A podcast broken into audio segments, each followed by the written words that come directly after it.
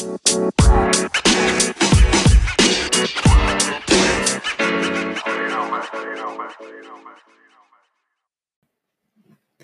for listening to the podcast. If you've enjoyed this episode, we'd like to ask you to do two simple things.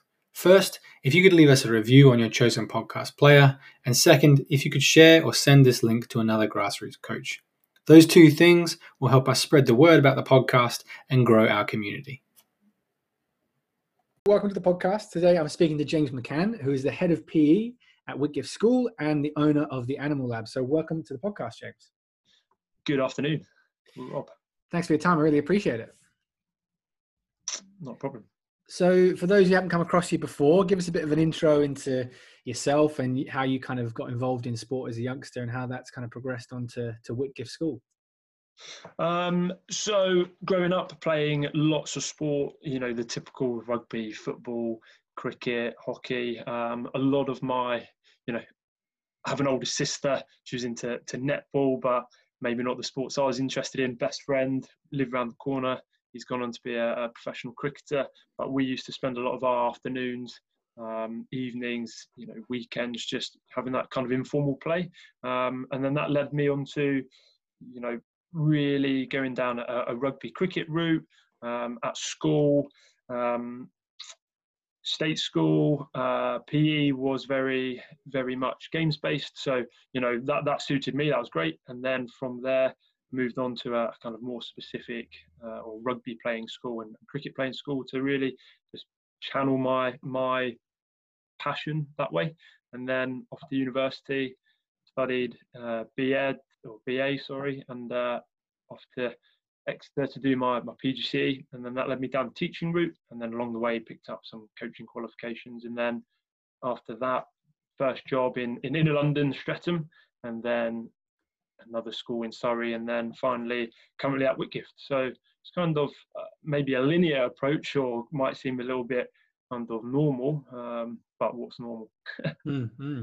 So, what, what does the role at Whitgift look like day to day? What what's kind of your remit in terms of uh, coaching versus PE delivery and teaching?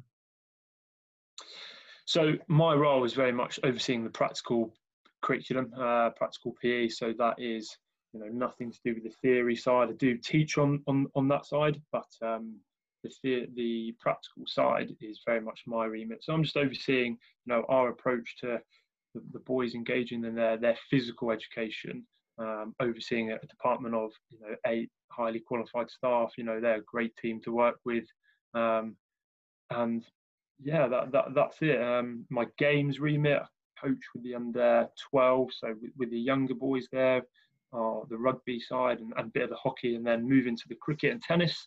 Um, and then that's kind of two afternoons, uh, yeah, two afternoons a week really. So that's kind of my role, and then oversee the sports scholars, uh, boys that you know are on a kind of development pathway with different academies, and you know boys who have shown some like physical qualities or potential really. Hmm. So, what does a day in the life of James McCann look like in terms of day to day sessions and lessons and? Busy, um, I think would be kind of the response of most teachers. Um, you know, have a form. So, you know, I'm a Year 11 form tutor. Then, then I move straight into theory or practical lessons. Lunchtime, I'll be overseeing, you know, a session in the gym somewhere. Um, then straight into like a registration, and then a, a games afternoon. And then after that, I might then have my training session with my team, um, or I'm also involved in the boarding at the moment. So the, the pastoral side and trying to develop those relationships with boys is kind of a, a, big area of my my remit too. So you know that that that could start from 7:30 all the way to 10:30. But you know, so my, my day's quite busy, but it's it's really varied, and and that's what I really just enjoy about you know my role. Um, it's not just the same thing every day. Um, yeah, it's, it's, it's, it's good. Hmm. So give us a bit of an idea. So you kind of mentioned potentially the, the practical element of PE and the games element. So obviously a lot of schools kind of have some variation in terms of whether things are competitive games based PE, um, movement based curriculum. So what does it look like at Whitgift? What is it you're trying to do there? Well, I suppose when I when I took took over the, the role of head of department four years ago, um, firstly, it was just about getting to know the staff and getting to know the structure, the process of the school. So that that's probably taken me, you know, a year, like a, a good full year, 18 months just to get to know staff, just to, you know, know systems, processes, and, and look at the curriculum and review it. Um, you know, was it fit for purpose? You know, we, I suppose we first met at Kelvin Giles, you know, CPD, and and that really struck a chord with me in the sense of we're running a, a games-based curriculum within our PE when we've already got a games-based curriculum in games. And for me, I, I really wanted to try and change that and move away from more games in PE. And so it took me about a year, 18 months to really get to know the staff, know the curriculum. And then from there, it was just about educating staff, not, not in a patronizing way, but just really trying to draw on the research and draw on the CPDs that I'd been to and draw on the, the readings I, had been doing and share that with the department and, you know, and, and educate them in the sense of, you know, if we can get better movers, we're going to get better, you know, sportsmen, I suppose, later on, or, you know, better engagement with our games program. So that, that, that was kind of a two year process. And then kind of last year, and I suppose this year has been really interrupted, but last year we started to introduce, you know, fundamental movements, you know, introducing Simon Brundish's Strength Lab. You know that that's been really well recept, uh, received, and then starting to introduce some more like change of direction, some speed development, um, and and that that's kind of where we're at at the moment. Um, and then this this year is really just taking a bit of a hit because we we were really trying to develop and integrate the the, the physical qualities, I suppose, from all of the, the reading in, into our PE curriculum and really move it away at the younger age group from being sport to movement. So that's mm. quite a long answer.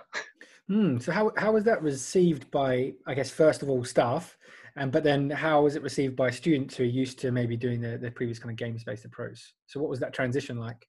Well, I think with the, the staff, you know, they they they've they've really bought into it, and they they can really see like the the benefit of it. They they've really enjoyed delivering it. Um, you know, of speaking to the department, they've really enjoyed, you know, delivering the the fundamentals of you know squat, push, pull, lunge, you know, and also the the speed element of it and the change of direction. That they really bought into it, and and and the the students they really enjoyed it as well. You, you, know, it wasn't a case of they didn't see it as fitness. It wasn't it wasn't branded as you know fitness. It was branded as you know, functional movement. It's branded as strength development, and you know they've had something structured and they've they've they've really enjoyed it. Um, they, they've really enjoyed it. And there wasn't really much. I didn't start with the year 10s and 11s. I didn't go, right, we're changing it here with year 10s and 11s because they've already gone through that process. It was just changing it lower down the school, but they didn't really know much difference that, that's how we've come about it. Hmm. And has there been any been uh, sort of any resistance or any feedback, positive or negative, from parents?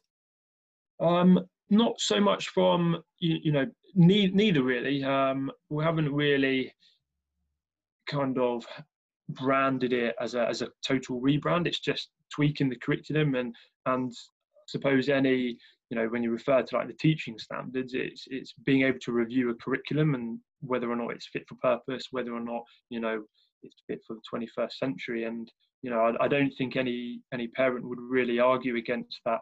You know you're trying to make my my son or daughter a better mover so that they can engage in all the other opportunities that the school has to offer. Um, you know in terms of barriers i suppose it's just been maybe from my side in terms of time. Um, you know, my day's really busy and maybe I haven't been able to give it all my time and attention at the moment that I would like to really try and push it on. Um, I suppose that's kind of been the only the only barrier. But also, we're a school of fifteen hundred boys, so I'm still trying to, you know, amalgamate a new curriculum and keep in check with a, an old kind of curriculum. So it's just a little bit of time, really. Um, I was a bit naive at the start, coming in all guns blazing, thinking it was going to work, and thinking it was going to be, like, yeah, thinking it was going to work and it was going to change everything. But it's just a slow process. Um, mm. Something I've learned. Yeah, schools and education institutes are, are pretty slow-moving objects, aren't they? And they take a, a bit of a, a commitment and uh, investment of time to get things, you know, moving in a different direction, don't they? Yeah, definitely, and and that's the the one thing where I came in and you know wanted to to change it all, but had to kind of take the you know put the brakes on a few things as well, and actually think actually if it's one percent better than it, than it previously was, we're going forward. So you know uh, from my from my learning, that's what I definitely took away from from that whole process. Um, mm. So yeah. So, are there any particular people, or I guess experiences? You've kind of already mentioned Kelvin Giles, but any people that have shaped your kind of philosophy on this more movement-based approach rather than a games-based approach, and, and how has that kind of come about? Yeah, I suppose there's like in a professional setting, and then you know personal as well. You know the you know these people are really you know good friends of mine, and and I suppose my first real influence was stephen Jones down in Wellington. Um, came out my degree and wanted to pursue PE as a, as a PE teacher and saw how he was going about changing it, see, going, see how he was trying to embed those physical qualities, and, and I couldn't I couldn't disagree with him. And it was something that I, I believed in as well. Um, you know, my my first job teaching in Streatham, you know, with my head of department, uh, Ryan Shedwick, you know, fantastic practitioner. Um, you know, just also keeping in check the the kind of teaching and learning side of things. So you know he's been really influential in my my teaching career to that sense. And then we've got uh, Eugene Martin and, and Carl Stagno who who I work with, and they're you know phenomenal national achieving coaches. Um, and their philosophy is, is is is not about the winning; it's about the process. And and it's really good to have conversations with them about coaching and uh, you know teaching as well. Hmm. So bringing up philosophy there leads quite nicely into this next question. So, do, in terms of yourself, do you have your own kind of model or philosophy that you adhere to in, in your coaching? Um, I think when I, when I'm, you know, coaching and teaching, it's it's about for me high activity levels. It's about engaging activities, and it's about lots of praise because I, I really do think that, and it, and it's like work as well. No one comes to work, um, you, you know, I suppose, wanting to make mistakes. And, and that's the same with the boys. They, they don't come to lessons wanting to make mistakes. So I don't try to dwell on that. I try to praise and then offer that feedback. And I think that's about then creating an engaging atmosphere and engaging environment. Um, you know, I think when I first started teaching, it was very much, it was very much, um, you know, establishing those boundaries. But now I suppose I'm a little bit down the line. I, I know how those routines are embedded and my philosophy's changed and it's about, yeah, it's making things engaged, engaging and, and active really. Mm. So if you kind of had to pinpoint things or I guess verbalize it, what would you say is your underlying driver or why for, for becoming a PE teacher and, and getting involved in coaching? Give everyone a positive experience in physical activity. You, you know, that's, that's it. It comes back to, you know, when the boys in my class, you know, they might be in the A team for you know football, hockey, or rugby, but the boys that aren't, they also need to be having you know positive experiences with physical activity, and, and that's it. And I need I need to try and create that environment, and that all comes down from you know how you set the tone and, how you structure sessions and how you you know interact with the boys. Um, if you if you do that, then you know they're going to lead on to hopefully being engaged with physical activity for for life. Um, so for me, looking at my PE experience, that's exactly what it was. It was a positive experience. Was that because I was a really, a, a, really good mover, but I was a competent mover at a young age, probably. But everyone deserves that opportunity, in my opinion. Mm-hmm.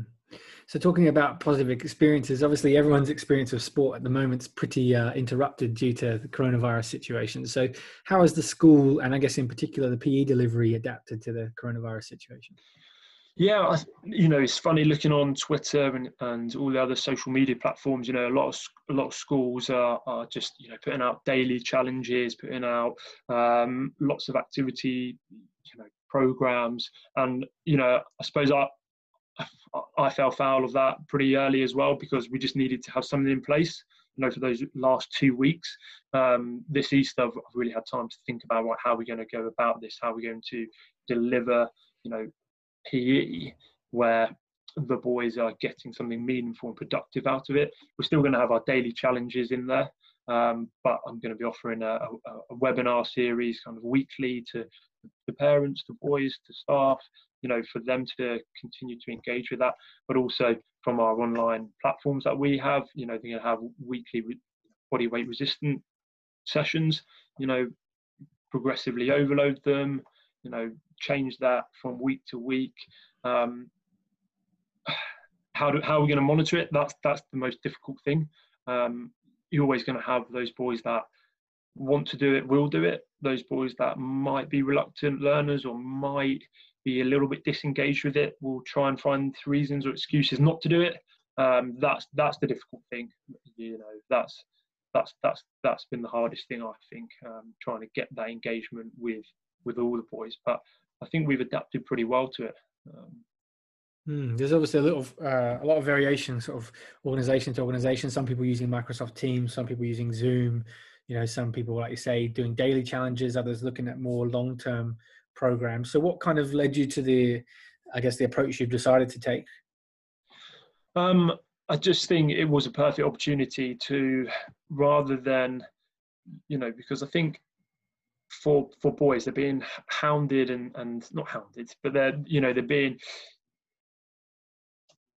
pounded every day with every period of like at this time you've got this lesson at this this time you've got to do this. And all of a sudden they're just always on their on, on their laptops. Um, you know for, for us it's a bit more of a holistic approach. You know the webinars are there to, to educate them. The daily challenges are there just to engage them with a little bit of physical activity. But then we've got something for the other boys who really want to continue to stay in shape or you know, develop their physical competency um, we're try, trying to cater for everyone but not putting too much of a workload or on too many too, too many staff or or the boys and kind of convolute it for them um, so that's that's the approach I've gone for personally. It's just more of a holistic approach. Mm. So, I mean, obviously, a lot of people at the moment are kind of talking about, or I guess the the kind of target in the headlights at the moment is Joe Wicks with his kind of daily daily PE stuff, or what's being marketed as PE. So, what's your take on that as someone who is trying to integrate movement into PE? How do you see that? Is it positive, yeah. negative, bit of both? Is, is it, I think it's a bit of both. I think it's positive that he's getting people moving. You know, the are those movements correct? That that's something that I would probably highlight and allude to. I think, you know, there's as as you're probably aware of as well, is that there's there's students, athletes that, that can barely do, you know, squats or press up or or you know those movements, and then it's just asking other students to load them up with loads of burpees um, with you know poor poor technique on on that. Um, branding it as PE um, is, clearly a fitness session, um, but he's, he's getting he's getting the, the, nation active. You know, he's engaging parents and and and and kids at the same time. So, what what can you do? Yeah, I'm I'm a bit stuck to be honest. I think there needs to be a bit more of an educational approach to it. You know, could there be better scaffolding of those those movements? You know, better regressions or pro- progressions. You know, if you can't if you can't do a squat jump, just do do do squats. If you can't do squats, do a squat hold. You know, you know, there, there's elements to add some education in there. Um, maybe that's the trick that's being missed as well. Mm-hmm and with all these things, uh, marketing plays a big part in it, isn't it? I mean, you know, we all we're both aware of um, Simon's stuff with superheroes, which is obviously age a lot more age appropriate with progressions and regressions, and um, I guess we would say probably a, a, better tool in the situation. But does it have the same marketing power that Joe Wicks Lean in 15 does? Probably not. Yeah, but maybe he just highlights that you know his his you read about it about I suppose getting an adult program and then just dumping it on a child, and and mm. maybe there's an element of that. Um, of, of what he's certainly certainly done there. He's just applied the same kind of high intensity interval training to children. Um, and so that every day probably isn't going to be great for them. Um, so that would be my reservations on that. Mm. So talk to us about the Animal Lab. For those who haven't come across it before, what is it? What what are your aims and objectives with it? Yeah, um, well, it's it's a bit of a slow burner. Um, I suppose it's a labour of love at the moment. Um, it's just about trying to develop a movement vocabulary for all.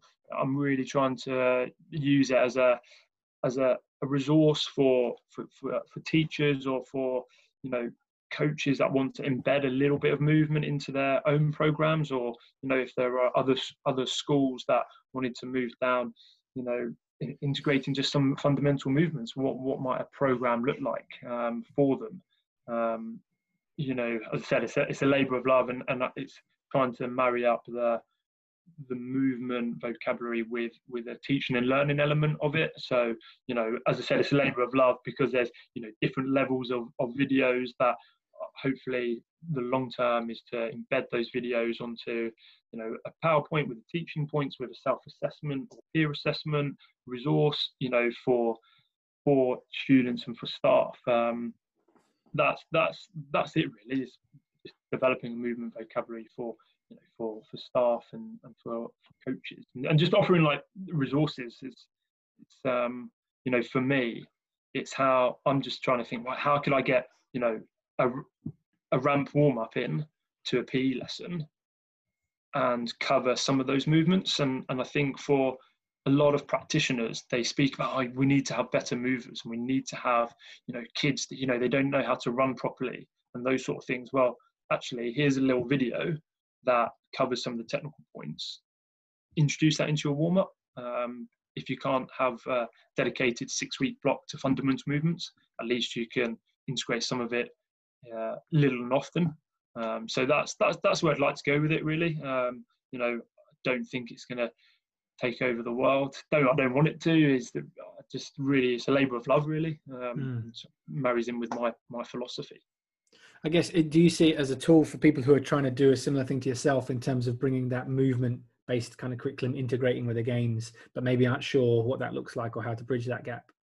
Yeah, I think so because you know James Baker's done some really good stuff with performance, and and he, you know, in his setting they may not have had like a games period where where we do, and and this is why I suppose context is always key because you know we've got a games program and it's it's fantastic, and we've also got you know a PE program which could really you know continue to develop those movement skills and those fundamental movements to really enhance the you know the students that want to engage in games or physical activity. Um, you know so it's kind of developing a system or program where you know a school or a club might want to just pick up a little bit of it and just integrate it into their into their sessions or into their their curriculum where they see fit. Um, that that's it really. Hmm.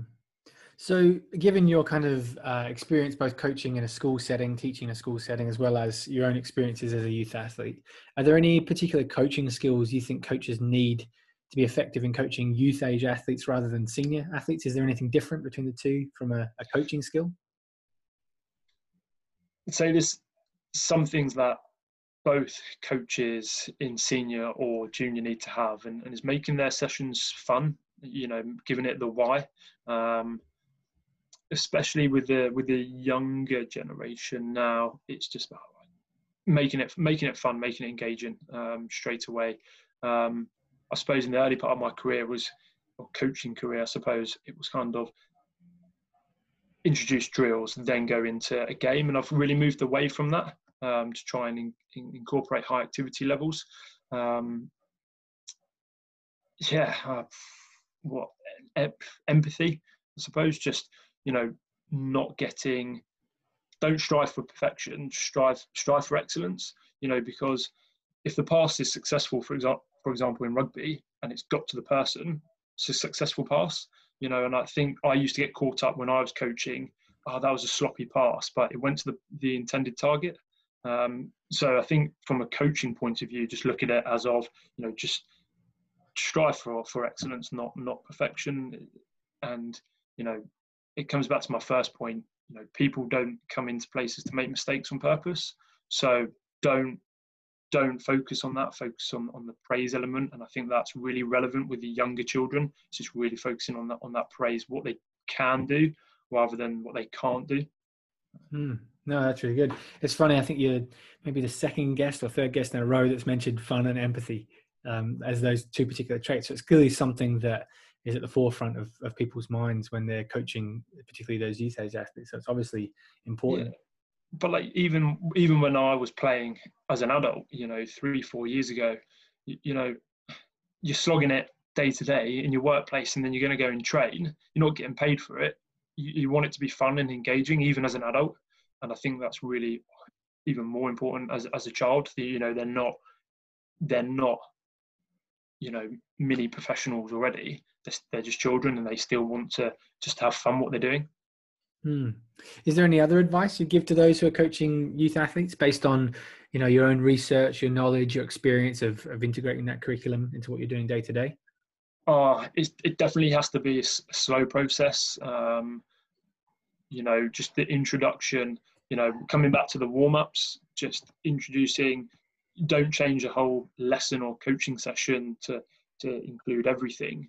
Um, you know, I remember delivering a lesson with the the fundamentals involved, and it was almost right. We're all going to do the the squat, and then we're going to move on to the lunge. But actually, what what I found when I reflected on it, and, and that's another key point, being a reflective practitioner, you know, reflect on the sessions you've done, you know, reflected on it, had a conversation with someone that was, you know, in the lesson with me, and I said, how could we make that a little bit more engaging? Said, why don't we make a little competition? You know, so after we did the squat, you know, we we did we did crawls, and we were looking just for you know who can have a straight back. You know, just elements of a competition to break it up for them.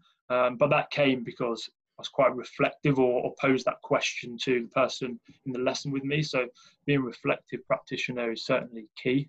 Um, coaching or teaching. Mm, it's massive, isn't it? I've heard, I don't know who, where I've heard it first, but someone saying, you know, have you got 10 years of experience or the same year of experience 10 times? And that comes down to reflection, doesn't it? You could, you could yeah. put your head down and get through 10 years of coaching and coach exactly the same as you did on day one because you didn't look back and think what worked, what didn't work, how could it be better? Definitely. And, and I think, you know, there's sometimes, you know, you, you have, you have your session and you just think, um, they, they didn't get that. Why, why didn't they get that? Or, they weren't as engaged. And you know, I had a theory lesson and year 11s, fox on the roof. That was it. Lesson gone. You know, there's nothing you can do there. But you, you know, it's about reflecting on okay, well, how can I alleviate that? How could I change my behaviour management? You know, style to you know get them back on task. Um, so I suppose it just comes down to that reflection and being reflective on, on what you do. Hmm. So, if people are interested in kind of going down this movement based curriculum loophole or, or any kind of other movement based stuff, is there any particular kind of resources you'd point people towards, or I guess signposts that you've used along your journey to, to get to Yeah, definitely. definitely. Um, you know, well, is there a loophole, do you think, in your opinion? In terms Sorry of to like just throw it back on onto you like just like you know a movement a movement curriculum you know do we need to do we need to be getting this stuff more more into schools? Yeah i think so. I think you know definitely like you said it doesn't necessarily need to be you change your whole lesson from the start like drip feeding things into into you know your warm up. Like that's exactly the same approach i take when i'm trying to educate technical coaches on things and saying look you don't need a whole separate session for s&c just take that 20 minutes you guys are playing ring of fire and trying to hit the crossbar and actually put some structure behind it and you, you can get your S&C there. And you do that three times a week. Boom you've got 45 minutes of S&C and you can do that you know easy um, without having to give give away any of your technical time. But I think um, it's definitely an area that we need to we're almost going backwards aren't we? Like going back to the era of you know educational gymnastics like Kelvin Giles talks about because I think maybe we have gone too far and we're trying to teach kids to write an essay before we taught them the alphabet. Um, you know it's, yeah, it's, def- definitely sorry and, and i think yeah. as you mentioned kelvin giles that's that's for me where you know my first kind of um, or second sort of experience around this this came uh, came from you know a lot a lot of his reading a lot of you know going on to his cpd you know that that was just a real game changer for me. That's where i suppose animal lab really started to come alive because I just thought actually you know how can we break this down to make it um, you, you know educational and, and fun as well um, the yeah, I've got it right next to me. The strength and conditioning for for athletes by um, you know Lloyd and, and Oliver. That's you know uh, a resource that listening to your podcast and, and many others, something they refer to, and that's that's something that you know I'm I'm reading a lot of. Kelvin Giles. Um, who else did I, I write down here? Um, you know, I'm Sporticus on Twitter. Uh, that's his that's his uh, handle. You know, he, he's coming from a very philosophical approach on PE as well, and he's directed me to some really good readings um, around you know what PE used to be back in the 50s, and actually you know the reason why we we had the curriculum back then, the why we kind of need it now. Um, they they're kind of my go-to at the moment, and then just listening to you know podcasts and and, so, and being uh, on social media really. Hmm. So just out of interest, I mean, we might go down a complete tangent here, but what was the rationale for, for creating that sort of curriculum in the 50s as opposed to the game based and how did that evolve well, and kind of come full circle, I guess? Yeah, I think I think it stemmed out of um, there was national service, so they were trying to prepare people for national service to then be, you know, good movers in in in in the war, um, and then it kind of we didn't it, it, again it, it wasn't fit for purpose then. You know there wasn't any world war one and two was over and we didn't need national service so they kind of moved the curriculum or, or the curriculum away from from that and then brought in a, this games based approach. And and now I think we've definitely gone full circle because we've really gone to you know let's just all play you know games or have a games based approach in our curriculum when we need to get back to to the movement. And and it comes back to the, maybe the the first point about my my kind of upbringing or how I got involved with kind of sport or PE or movement is that it was informal play. And has that been lost now? Has that been lost now with children? Um, I think I think it, it might it may well have been. Um, you know, obviously not right now. There aren't many people out on bikes or playing football in the streets, etc. But was that happening two, three, six months ago? Um, so we need to engage it and incorporate it somewhere. Mm. You, you, know. Yeah, it's, it's really interesting, isn't it? Like when you look at uh, that's just you know tweaked a light in my head. Like you look at the kind of um, so many different methodologies of PE around the world, and it always kind of seems to come back to to preparing people for war. Just like the Russians, you know, even um, some of the stuff around educational gymnastics, that kind of stuff. It was that, and then I guess when that threat kind of died down, they then became a, a much more of a, a leisure and games based approach. But but that's you know what we need to we need to match education to society. In in my opinion, you, you know if I look at the sixth formers and everyone who's leaving school, what are their kind of first go tos? They want to keep fit and they want to be physically active. Are we preparing them to go and do that? We can't we can't just go right. This is our curriculum in a school. Off you go into the big wide world because you just get lost. Um, we need to have an educational system that reflects society, um, and so that you know we need to be a bit more outward looking like right what is society um, you know want wanting um, and how can we develop you know the skills in students to go and live a fulfilling life mm. no that's massive i think like even for myself working for scottish rugby that's that's my outcome is you know if, if we can't get these guys to that professional level well you know i want them to be able to walk into a gym and, and know how to train, what to do, do it, you know, competently, safely, be able to say to someone, oh, actually, here's why I'm doing three sets of 10 on back squat, or this is why I'm doing press ups instead of bench, or, you know, have that training knowledge, not just have experienced something being dictated to them without kind of joining the dots and then walk away from a sport and go, well, I'm never going to the gym again, or I'm never doing that again, which I guess is probably a lot of people's experience of PE and, and fitness from school, isn't it?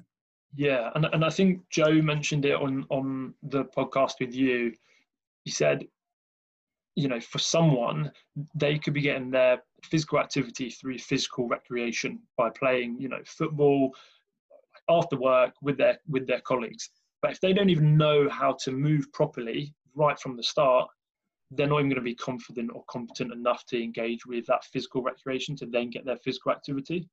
So I think that's you know, it doesn't matter what level of activity you want to engage with, you need to be physically competent. Mm. Yeah, I think uh, Ollie Trotman recently had a really good kind of tagline. I think he'd taken it from somewhere else, which was his four C's: confidence, competence, capacity, and choice. He's like, if you you know get the confidence, the competence, the capacity, you can choose what you want to do. Yeah. But without the competence, the capacity, your choices are pretty limited.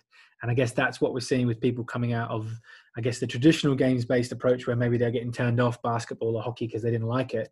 Well, actually, their choices were limited when they're coming out because they weren't necessarily being taught to move well which was yeah. then transferable to so many different things.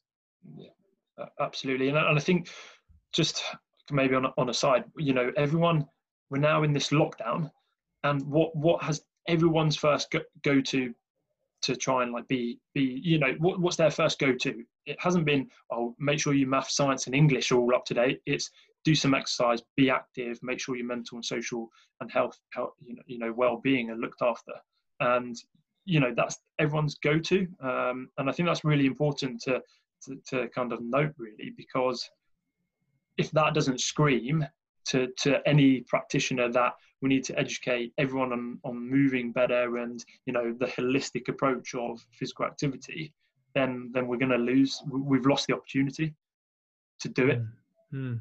And and like you say, I mean, you look at a lot of these models. Like um, the one that springs to mind is Ian Jeffreys' Cougar Power model, which is you know quadrennial or four year planning. Um, and I was having this conversation with someone recently. They were talking about their kind of their I guess level of progression in a university program. And he, you know, they were saying, "Oh, the head of performance doesn't really want to do that because he, he says we don't have time." And I was saying, if you haven't got time when you've got students for four years, you're never going to have time and I guess the same is true in that high school or, or um, you know, independent school settings. Like that's such a prime opportunity because you've got people for long enough to really get them in a good habit, teach them good ways, teach them about how to move well, how to eat well, how to sleep well, and really yeah. set them up for a healthy life. Never mind sport. And, and and that's it. And that's the and that's where I think for me personally, a PE curriculum needs to change so it's fit for 21st century needs to incorporate that you know nutrition it needs to incorporate that sleep it needs to incorporate you know the use of technology and you know and and don't be afraid to take lessons in a PE curriculum to focus so, solely on on that um, you know and, and, deliver a workshop for everyone you know in a PE lesson because it's all part of it. Um, you, you know should should it yeah that, that that's that's where it is for me really Mm. I guess fundamentally that comes back to whether we're just doing physical activity or whether we're doing physical education. Yeah, and mm. and I don't want to I don't want to you, you know sell the profession short, but I just think it just needs teacher training providers may need to change what they're delivering as well. You, you know, I think there's some good providers out there introducing you know more physical literacy into their into their PE programs. You know, I certainly never experienced that in my teacher training. Um, yet that that's kind of fundamental. You know, they're called fundamentals for a reason. You know, had I been armed with that a bit more or better, you, you know, I probably wouldn't be talking about what we're talking about now. You know, five, six years down the line, I could have been implementing or doing it a little bit sooner. But hmm. hey ho. So, where can people find out more about what you're doing, about Animal Lab, and about the, the PE curriculum at Whitgift School? Yeah, so the, the go-tos are the social media. You know, uh, Animal Lab um, on Twitter and Instagram. That, that's the that's the, the handles there. And then, you know, my my personal one is Jr McCann 16 uh, on on Twitter as as well, and then the animallab.com. And and as I said, it's a bit of a labour of love, and it's just about really trying to engage with people, practitioners, professionals, and, and trying to build up a, a, resource for those that want to use it. Um, that's and that's it really. Brilliant. Well, thanks so much for your time. It's been really great chatting about PE and about how you're integrating that movement curriculum into the games and and what the reality of that looks like. So thanks for your time. No worries.